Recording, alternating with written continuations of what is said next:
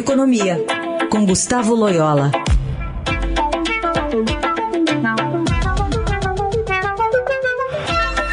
Oi, Loyola, bom dia.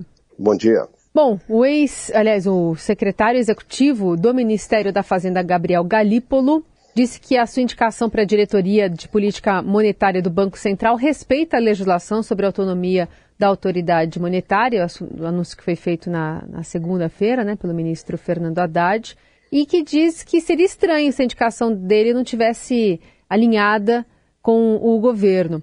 Queria te ouvir sobre como é que o nome dele e de outro que foi indicado também para o Banco Central podem ou não encorajar o banco ou ajudar o governo a conseguir baixar a taxa Selic. Bom, evidentemente ele vai participar lá das discussões do Copom, né, e pode até expor lá seus pontos de vista, né, deve expor, aliás, mas evidentemente nesse momento... considerando que o Copom vem votando de maneira unânime, o voto dele e eventualmente do outro nome indicado não formarão maioria no Copom. Então, assim, eu acho que uma mudança radical, assim, vamos dizer assim, mais sensível, né, na postura do Banco Central, na política monetária nesse momento, eu descarto. Acho que na indicação dele não vai ser capaz de fazer essa mudança.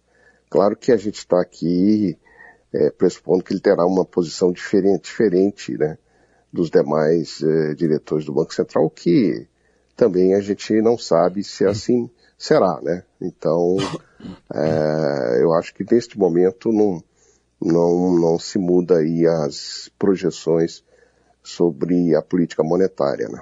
Bom, Loyola, nessa linha do que você está falando, a ata aí do Copom, que foi divulgada ontem, da última reunião, do comecinho do mês, que manteve os juros em 13,75% ao ano, reforça que não tem uma relação mecânica entre cair juros e a apresentação do novo arcabouço fiscal. Enfim, como é que você vê aí o resumo dessa ata? Uma ata que, embora tenha reconhecido, assim, que há algum progresso na questão da inflação e tal, é uma ata que, nesse momento, descarta, né, uma queda de juros, pelo menos até a próxima reunião do Copom. Quer dizer, na próxima reunião do Copom é provável que os juros sejam mantidos onde estão, né?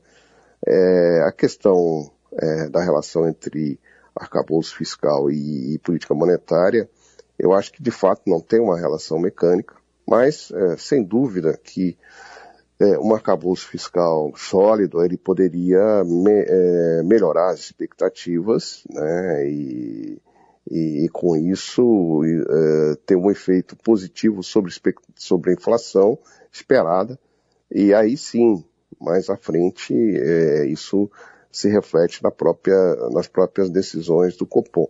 Não é uma relação mecânica, sem dúvida, né? Mas ter um arcabouço fiscal sólido e crível ajuda a tarefa do Banco Central, sem dúvida. Gustavo Loyola, obrigada por hoje. Boa semana. Boa semana a todos.